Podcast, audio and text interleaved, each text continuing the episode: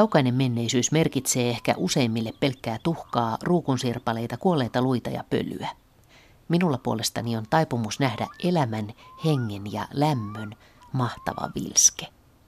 Näin kirjoittaa kuuluisa suomalainen paleontologi Björn Kurteen 1980-luvun alussa kirjassaan Kuinka mammutti pakastetaan.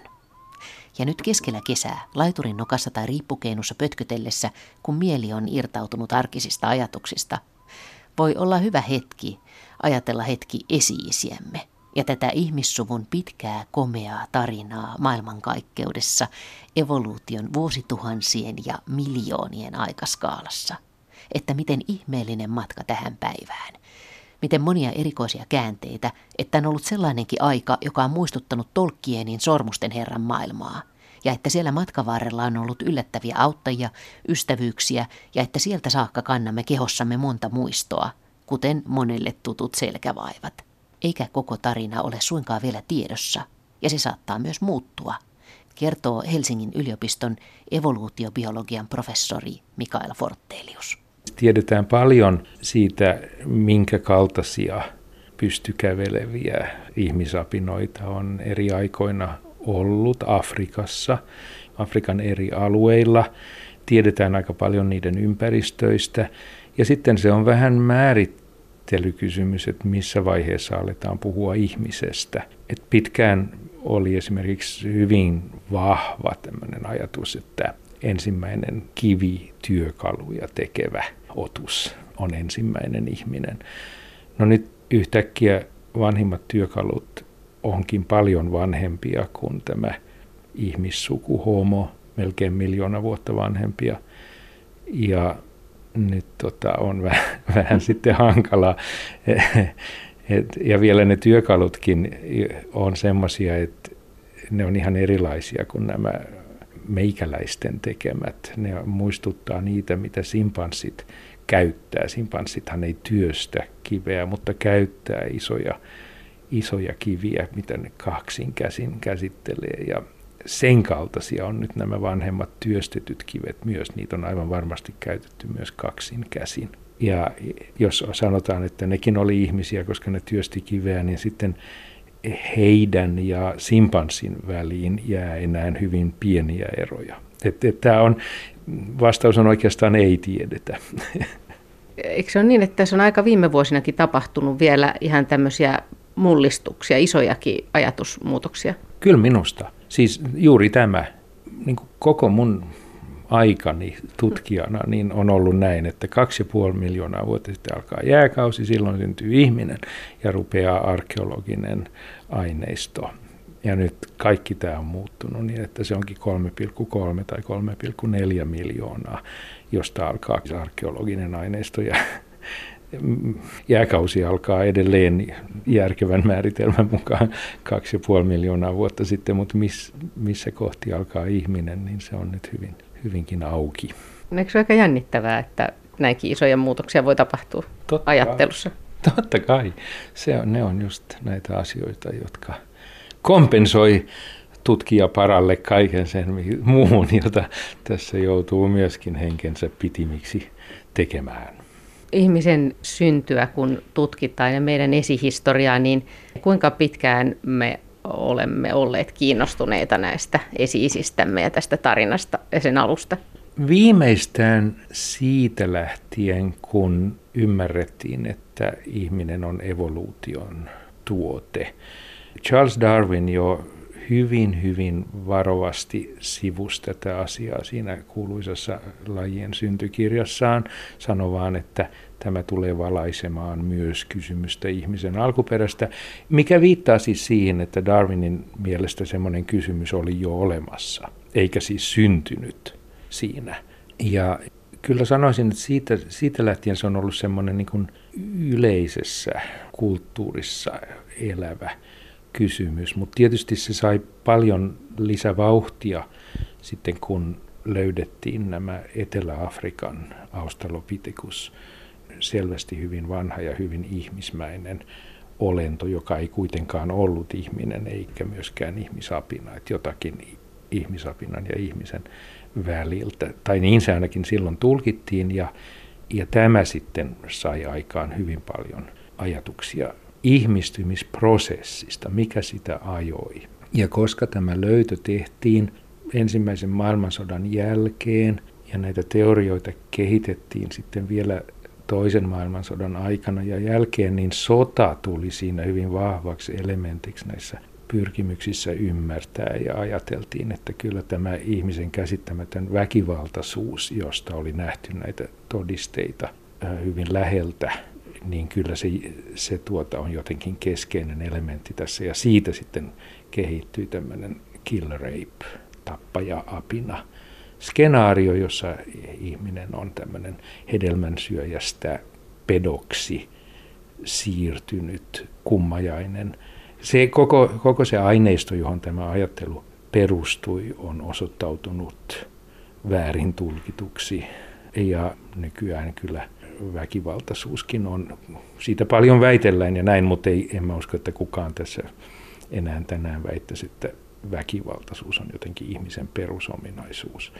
Mutta että näitä on ollut paljon ja on ollut feministisiä ihmisen evoluutiokäsityksiä on ollut ja aina ne jollain lailla kuvais, kuvastaa sitä omaa aikaansa, mutta sitä ei tietenkään tajua ennen kuin jälkeenpäin. Tämä onkin tosi jännää, että toisaalta löydetään näitä hyvin vanhoja fossiilipalasia ja muuta, ja sitten toisaalta tämä aika, missä me eletään, mitä me ei nähdä, ja näistä tämä rakentuu, tämä tarina jotenkin uudelleen ja uudelleen.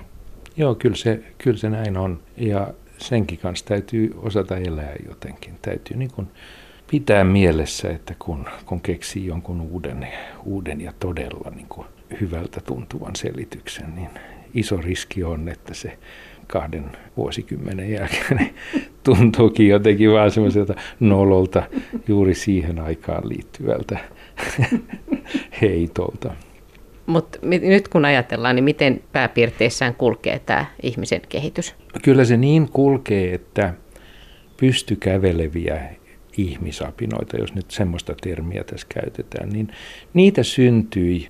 On vähän epäselvää, syntykö vain yhden kerran tämmöinen, joka sitten haarautui muutamaksi eri kehityslinjaksi, vai onko niitä peräti syntynyt toisistaan riippumatta useita kertoja. Mutta tämmöisiä otuksia joka tapauksessa Afrikassa on ollut noin seitsemän miljoonaa vuotta, tai aivan vähintään kuitenkin yli neljä miljoonaa vuotta. Ja kyllä se nyt aika varmaa on, että jostakin tällaisesta ihminen sitten eriytyy. Koska nämä ei ole siinä mielessä ihmisiä, niiltä puuttuu tämä aivojen koon kasvu, joka on semmoinen yksi ihmisen signatuuri. Kyllä niillä on myöskin aivojen koon kasvua ja on niillä isommat aivot suhteessa ruumiin kokoon, varsinkin näillä myöhemmillä kuin simpanssilla ja gorillalla esimerkiksi. Mutta ei kauhean paljon ja ne ei ilmeisesti yhtä toistaiseksi tunnettua poikkeusta lukuun ottamatta niin ole työstäneet kiveä esimerkiksi tai jättäneet mitään muitakaan tämmöisiä jälkiä semmoisesta käyttäytymisestä, joka ihmiseen yhdistetään. Mutta sieltä siis sitten joku rupeaa käyttämään kiviä yli kolme miljoonaa vuotta sitten. En tiedä, jatkuuko se traditio siitä vai sammuko. Sitten alkaa homosuku vähän yli kaksi ja puoli miljoonaa vuotta sitten ja siinä vaiheessa tulee myöskin tämmöinen yhden käden kiviteknologia ihmiselle tyypillinen kuvaan mukaan. Et ei se nyt, tavallaan kuva on paljon muuttunut siitä perinteisestä. Tavallaan se on ihan sama siinä kaksi ja puoli tai vähän sitä ennen, niin kuitenkin alkaa tämmöinen selvästi ihmismäinen ihminen esiintyä. Ja siitä se sitten kehittyy ensin Afrikassa, sitten leviää noin 1,9, vajaa, vajaa 2 miljoonaa vuotta sitten leviää Afrikan ulkopuolelle ja sitten syntyy erillisiä kehityslinjoja. Semmoinen, mikä on nyt tällä hetkellä näyttää todennäköiseltä, on, että näitä on monta. Ei ole niin, että on vain yksi ihminen, joka vähitellen muuttuu. Laji seuraa toistaan. Näin on välillä ajateltu. Välillä on ajateltu, että niitä on monta. Välillä on ajateltu, että ei oikeastaan ole kuvaan yksi. Ja nyt tällä hetkellä suositaan tämmöistä ajattelua, että lajeja on ollut monta, jo, samanaikaisesti jopa ehkä neljä, viisi. Entä sitten tämä, että milloin ihmiset on eläneet rinnakkain niin kuin muiden ihmisapinoiden, ihmistyyp- ihmisten oloisten lajien kanssa? Oikeastaan hyvin kauan ja pitkin tätä matkaa ensin, ensin yhdessä näiden muiden pystykävelevien muotojen kanssa ja, ja sitten tällä määritelmällä muiden ihmislajien kanssa. Näitä on, on tosiaan ollut semmoinen ehkä eniten tuttu esimerkki voisi olla nykyihminen ja Neandertalin ihminen ja sitten Neandertalin ihmisen aika huonosti tunnettu Serkku Denisovan ihminen, josta oikeastaan tunnetaan vain sen perimä eikä niinkään fossiileja. Yksi hammas ja yksi sormiluu on tallessa, eikä niistä pysty oikein mitään sanomaan. Ilman muuta ne näyttää samalta kuin Neandertalin ihmisenkin vastaavat osat, mutta geenit on erilaiset ja näin ollen sitä pidetään omana lajinaan. Ja samaan aikaan näiden kanssa eli Indonesiassa semmoinen kääpiöihminen, äh, hobbitiksi kutsuttu Floresin saarella. Että ainakin, ainakin nämä ja niiden aikaan ainakin osittain päällekkäin vielä tämmöisiä vanhoja rippeitä homo erectuksesta ehkä Itä-Asiassa ja, ja kenties muitakin lajeja, joista ei myöskään ole fossiileja, mutta joiden signaali jotenkin näkyy näissä genomi, paleogenomianalyyseissä. Et, niin, siitä on sanottu, että se on vähän tämmöinen tarusormusten herrasta maailma, jossa on, on kaikenlaisia ihmisen kaltaisia otuksia, jotka on jotenkin myös kommunikoi toistensa kanssa. Ja, ja tämä varmasti jollakin tavalla on kommunikoitu, jos kerran on risteydytty, että se niin kuin, ja se risteytyminen näkyy geeneissä. Aika ihmeellistä, että ikään kuin siellä voisi olla tämmöinen tarusormusterasta aikana ja runollisesti ilmastuna. Niin, kyllä. Kyllä se totta on. Siis erilaisia ihmisiä on ollut ja on edelleen vaikea tietää, miten erilaisia. mi, mi, miten olisi oikeasti ollut, jos tässä olisi nyt kolmantena ollut istunut tuossa Neandertalin ihminen. Jos hän olisi käynyt ostamassa itselleen jostakin sopivasta liikkeestä vaatteet ja ehkä tullut parturin kautta, niin ei hän varmaan niin kuin sillä tavalla aivan kummallisen oloinen olisi. Että kyllä mä luulen, että menisi niin kuin ulkoisesti ihan ihmisestä, mutta että minkälaista sitten olisi, osallistuisiko hän tähän keskusteluun ja olisi eri mieltä ja esittäisi vaihtoehtoisia tulkintoja. Se, se on vaikea sanoa, missä määrin niin kuin abstrakti ajattelu on ollut ominaista näille muille ihmislajeille. Jotakin on ollut. Siis melko varmasti esimerkiksi Neandertalin ihminen on haudannut ihmisiä, kaivertanut luita, tehnyt jonkunlaisia korun, korun tapaisia väitetään, mutta ollaan eri mieltä siitä, onko myös tämmöistä kuvataidetta, luolataidetta Neandertalin ihmisen tekemään, mutta mahdollista se ainakin on. Vähän kiistanalaisia on myöskin tämmöiset mahdolliset musiikkiinstrumentti tai huilu, semmoinen huilun pätkä, joka ei ehkä lopulta kuitenkaan olekaan sitten huilun pätkä. Mutta meillä on tietoa, mutta se tieto ei avaudu ihan yksiselitteisesti kuvaukseksi siitä, että minkälainen todella jämäkkä tyyppi. Joo, ehkä. Kuinka pieni olivat kääpiöihmiset Indonesiassa? Semmoista runsasta, met, muista metri 20, jotain tämmöistä, hyvin, hyvin pieniä ja hyvin pieniä aivoisia. Tällä lajilla on aivot, jotka on huomattavasti pienemmät kuin mitä sen kokoisella ihmisellä pitäisi olla ihan niin laskennallisesti. Mietitkö usein tällaisia asioita, että mitä eri ihmislajit silloin aikana ovat miettineet ja miten ne ovat keskenään mahdollisesti viestineet? Totta kai.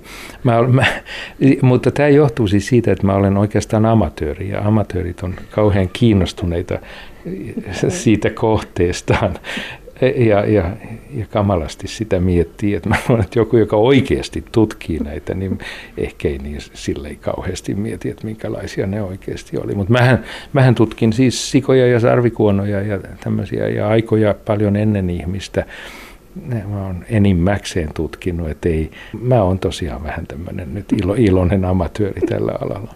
No sitten se on se yksi kysymys, että minkä takia juuri ihminen voitti tässä evoluutiokilpailussa? Niin tarkoitat, että miksi ei ole enää monia ihmislajeja. Mm. Joo, joo, aivan. Se on hyvä kysymys ja siihen on tarjottu monenlaisia vastauksia. Muistan, että The Economistissa oli kirjoitus ehkä kymmenen vuotta sitten, jossa tarjottiin tätä sukupuolten välistä työnjakoa tämmöisenä asiana, joka antoi ihmiselle nykyihmiselle, homo sapiensille, tämmöisen kilpailuedun. Ja, ja paljon muita tämmöisiä laajempi raaka-aineiden ja ravintoaineiden hyödyntäminen ja kaikenlaista tämmöistä on esitetty. Mun suosikkiteoriani on, sen on esittänyt oikeastaan ensimmäisenä henkilö, joka ei myöskään ole varsinaisesti tutkija, vaan enemmänkin tiedetoimittaja Pat Shipman, joka rupesi miettimään koiran merkitystä nykyihmiselle. Mitään evidenssiä ei ole, että muilla ihmisillä olisi ollut koiraa tai mitään muuta vastaavaa partneria. Ja on hyvin epäselvää, miten kauan ihmisellä on ollut koira. Siitä on kyllä paljon julkaistu vanhimmat, siis koiran genomista on laskettu, että milloinka ensimmäinen koira kesytettiin ja tämmöistä, mutta ei se ole ollenkaan varmaa, että meillä on nykyisissä koirissa enää niitä ensimmäiseksi kesytettyjen koirien geenejä jäljellä. Ne voi olla sukupuuttoon kuolleita haaroja ja tätä on tapahtunut paljon ja ja taas anatomiassa on vaikea päästä tämän jäljille, koska ne on olleet hyvin suden kaltaisia. Alun perin ne on olleet vain susia, jotka on kesytetty ja sitten jossain vaiheessa varmaan aika hitaasti muuttuneet anatomisesti erilaisiksi. Et se, se on hyvin haasteellinen kysymys tämä. Mutta jos nyt olisi niin, että Homo sapiensilla oli koira jo siinä vaiheessa, kun hän kilpaili Neandertalin ihmisen ja Denisovan ihmisen kanssa, niin kyllähän hän olisi ollut aika ylivoimainen kilpailija. Kukaan ei pääse yllättämään. Metsästys on paljon tehokkaampaa ja koira voi raahata taakkoja ja koiria voi hätätilassa syödä. Et se on, se on niin, niin hyödyllinen asia ja sitä paitsi kaikki pelkää tämmöistä, jolla on tämmöisiä jotain hirviitä, mitä taikasusia, jotka tottelee käskyjä. Et, et, et, eihän se niin kukaan uskalla tulla lähellekään. Et siinä mielessä tämä on, tää on niin se, se olisi hyvä selitys, mutta tällä hetkellä on pikkusen vaikea sanoa, onko se oikea selitys, koska ei tiedetä. Siis yli 30 000 vuotta sitten on jo näyttöä siitä, että jotakin on ollut. On semmoiset lapsen jalanjäljet Chauvet-luolan lattiassa, joiden rinnalla kulkee suden jäljet, mutta mut eihän se, niin se tilanne ei se ei ole mahdollinen se tilanne, että lapsi ja susi kulkee siellä luolassa vierekkäin, että sen täytyy olla kesy. Ja sitten on se, se aivan mahdottoman hieno löytö Predmostista. Se on 27 000 tai jotain sellaista. Pienen suuden tai, tai koiran kallo, jonka suussa on, on luu. Ja se on tulkittu niin, että kuolleen koiran suuhun on pantu tahallisesti tämmöinen lihapala. Ei, ei voi kuvitella, että vihattu susi on niin se ensin tapettu ja sitten sen suuhun on pantu lihaa. Että se, kyllä senkin täytyy olla koira. Nyt mä kuulin, ja tätä ei ole missään julkaistu, että tämä on vain huhupuhetta, mutta mä kuulin, että sitä on tutkittu uudestaan ja on käynyt ilmi, että se ei olekaan mikä tahansa mammutin luu, vaan siellä on itse asiassa kolme lumpalaa ja kaikkiin on kaiverrettu jotakin. Että se, se ei olekaan ollut lihaa ollenkaan, vaan jotakin symbolista lihaa ihan niin kuin hauta, tämmöinen, jota paljon myöhemmin on pantu. Ajattelen nyt vaikka Egyptiä, muinaista Egyptiä, pannaan kaikenlaista tämmöistä ruokaa ja tarvikkeita esittävää tavaraa sinne hautaan mukaan, niin tämä olisi niin kuin sen kaltainen hyvin varhainen juttu. Et, et toisin sanoen, ainakin, ainakin silloin kun tämä tehtiin, niin Neandertalin ihminen oli sikäli kun tiedämme, jos kuullut sukupuuttoon. Et jos koiria oli 20 000 vuotta aikaisemmin, niin silloin tämä minusta voisi olla se oikea selitys. Ja tätä me emme nyt ainakaan vielä tiedä. Se on aika kaunis ajatus niin kuin kahden lajin yhteistyöstä ja ystävyydestä. Onhan se varsinkin meidän kannalta, muiden ihmislajien kannalta aika, aika huono idea. Entäs sitten muut suuret eläimet, suuret nisäkkäät, niin miten ne sitten pärjäsivät? No kuten, kuten hyvin tiedämme, niin suuri osa maapallon suurista nisäkkäistä kuoli sukupuuttoon. Melkein puolet lajeista globaalisti isokokoisista nisäkkäistä niin sanottu megafauna kuoli sukupuuttoon suunnilleen siinä vaiheessa, kun nykyihminen levisi kaikkialle ja populaatio koko lähti kasvamaan. Että kyllä siinä jonkunlainen yhteys on. Usein kysytään, no mutta ilmastonmuutos, kumpi oli ihminen vai ilmastonmuutos, se on kyllä minusta aika huono kysymys. Että totta kai molemmat vaikutti siihen. Ja tietyssä mielessä ilmastonmuutos on voinut olla isompikin tekijä siinä, mutta ne viimeiset kauas vetäytyneet populaatiot, niiden kohtaloksi todennäköisimmin tuli sitten ihminen kuitenkin. Ihmisen tarina tähän asti on monimutkainen ja polveileva ja me ei tässä yhdessä radio kaikkia näkökulmia tähän saada, mutta entä jos nyt miettii kesäisenä päivänä eh, tätä omaa kehoansa, jossa nyt vaikkapa kesälomaa viettää sattuneesta syystä, niin kuinka paljon meidän keho edelleen kantaa näitä, tätä tarinaa meidän synnystä? Onko, jotain, onko sulla jotain semmoisia erityisiä vinkkejä, mitä voi niin huomioida?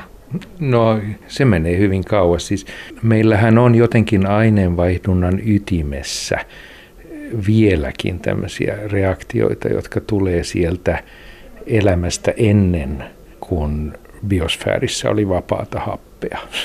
Anaerobisia reaktioita, jotka on siellä hyvin suojattuna edelleen jossain ytimessä. Ja sitten meillä on koko tämä happikemia, joka tulee sitten niin kuin ehkä kaksi ja puoli miljardia vuotta sitten. Selkäranka puoli miljardia vuotta sitten. Karvat, tai 300 miljoonaa. Kynnet, 60 miljoonaa. Kyllä, kyllä tässä siis hyvin paljon on kaikenlaista vanhaa kamaa, jota ei ole hylätty, koska se on toiminut sen päälle, vaan rakennetaan aina lisää ja lisää ja vähän muunnellaan sinne ja tänne. Selkäranka on aika fiksu siitä, että se, tai siis hauska esimerkki, että se alun perin sen tarkoitus oli auttaa eläintä kiemurtelemaan niin, että kun se supistaa lihaksensa, niin se ei mene semmoiseksi lyhyeksi ja paksuksi palloksi, vaan vääntyy, taipuu. Mutta sitten kun kala nousee kuivalle maalle, niin siitä tuleekin tämmöinen riippusilta. Että se ei olekaan enää kompressio se voima, jota se niinku vastustaa, vaan se onkin päinvastoin, sitä venytetään. ja sitten kun ihminen nousee pystyasentoon, niin sitten se onkin yhtäkkiä taas kompressiossa. Ja nämä kaikki meidän kuuluisat selkävaivamme tietysti kyllä monella tavalla kuvastaa tätä merkillistä historiaa, että ei ole niin kuin osattu päättää, että mihin tätä tukirankaa nyt oikeasti halutaan. Evoluutio epätoivoisesti yrittää optimoida sitä ensin yhteen, sitten toiseen ja sitten kolmanteen tarkoitukseen. No mutta miten Mikael Fortelius, jos ihmisen historiaa mietitään, niin mikä aika susta on erityisen kiehtovaa? Tietysti se ihan alkuaika on aika kiehtova. Minkä takia ne ensimmäiset homolajit tai populaatiot oli niin monimuotoisia. Et, et se on, se on hyvä, hyvä semmoinen, jos olisi kiva mennä sinne katsomaan, mitä siellä oikeastaan oli. Mutta kyllä nyt se kiehtovin on kyllä tämä minusta Neandertal-ihminen ja, ja nykyihminen ja heidän kanssakäymisensä. Et kyllä se jotenkin kuitenkin aina on se, se iso kysymys minusta. Oletko pienenä poikana miettinyt tällaisia kysymyksiä jo? Kyllä mä vähän olen. Olen isältäni kuullut, että isoisäni oli intohimoisesti kiinnostunut fossiileista. Hän oli lääkäri. Mä en koskaan ehtinyt häntä tavata, mutta isäni peri häneltä tämmöisen kiinnostuksen fossiileihin ja muinaisiin eliöihin. Ja mä imin sen itseeni hyvin pienenä niin, että mä jo nelivuotiaana pidin luentoja dinosauruksista talkkarille Pohjois-Haagassa. Ja, ja se vaan sitten joillakin, siis hyvin monella lapsella tietysti on tämmöinen dinokausi, mutta joillekin se jää sitten päälle. Ja kyllä meillä niissä kirjoissa oli myöskin rekonstruktioita muinaisista ihmisistä ja näin, ja kyllä ne oli hyvin kiehtovia aina ollut. Sulla on seinällä Björn Kurteenin kuva myöskin, ja, ja hän on ollut merkittävä paleontologia tuonut esiin just sitä, että miten ne vanhat luut itse asiassa kertoo siitä elämästä. Joo, hän oli hyvin, hyvin taitava siinä ja ei ainoastaan kirjailijana, vaan, myöskin tutkijana. Että hän sitä aina korosti, että täytyy muistaa, että fossiili on ollut elävän otuksen osa. Että, että sitä täytyy ajatella niin kuin semmoisena, mikä se oli siinä elävässä eläimessä, eikä sitä, että minkälainen se on tämmöisenä fossiilina. Fossiileilla ei ole evoluutiota. Ne oli ne elävät eläimet, joissa se evoluutio oli. Ja se sopii tähän ihmisen tarinaan myöskin tosi hyvin, että, että ne muinaiset, joista on jäljellä vaan enää ne fossiilit ja lumpalat, niin oli niitä eläviä ja elämää miettiviä ja pohdiskelevia ja tuntevia ihmisiä. Joo, kyllä se näin on. En mä tiedä, kyllä se jotenkin siinä, sitä se ihmisyys kyllä on, mä luulen. Se on sitä nykyhetkestä irtautumista jotenkin hyvin, hyvin yleisessä merkityksessä. Menneiden muistelemista ja tulevien pohtimista ja tämmöistä. Ja unet ja uskomukset ja kaikki. Että usein on semmoinen tunne, että jotenkin vaikea ymmärtää, että 33 000 vuotta sitten joku on tehnyt tämmöisen kuvan tai veistoksen. Ja että se niin kuin olisi muka niin kuin erilainen ihminen. En mä, en mä usko. Kyllä siis paljon on tietysti muuttunut ja nykyihminen varsinkin on hyvin tämmöinen jotenkin kesy, väkivaltaa välttelevä. Luulen, että jos joutuisi esimerkiksi jonnekin norjalaisen viikinkihoviin, niin voi olla, että siinä joutuisi äkkiä aika koville. Et, et, mutta et se on, tämä on kulttuuria. Mä en usko, että se on niinkään evoluutiota. Kyllä siinä aivojen evoluutio jatkuu koko ajan ja siitäkin tiedetään yhä enemmän ja osa tästä muutoksesta voi hyvinkin johtua biologisesta evoluutiosta, mutta, mutta hyvin suuri osa on kyllä myös kulttuuria. Että se vaan miten ollaan jos mä nyt saan arvata yltiö... Sähän olit se harrastaja. Yltiö amatöörimäisen äh, harrastajan äh, roolissa, niin, niin, niin kyllä mä luulen, että me enemmän yliarvioidaan kuin aliarvioidaan näiden ihmislajien eroja.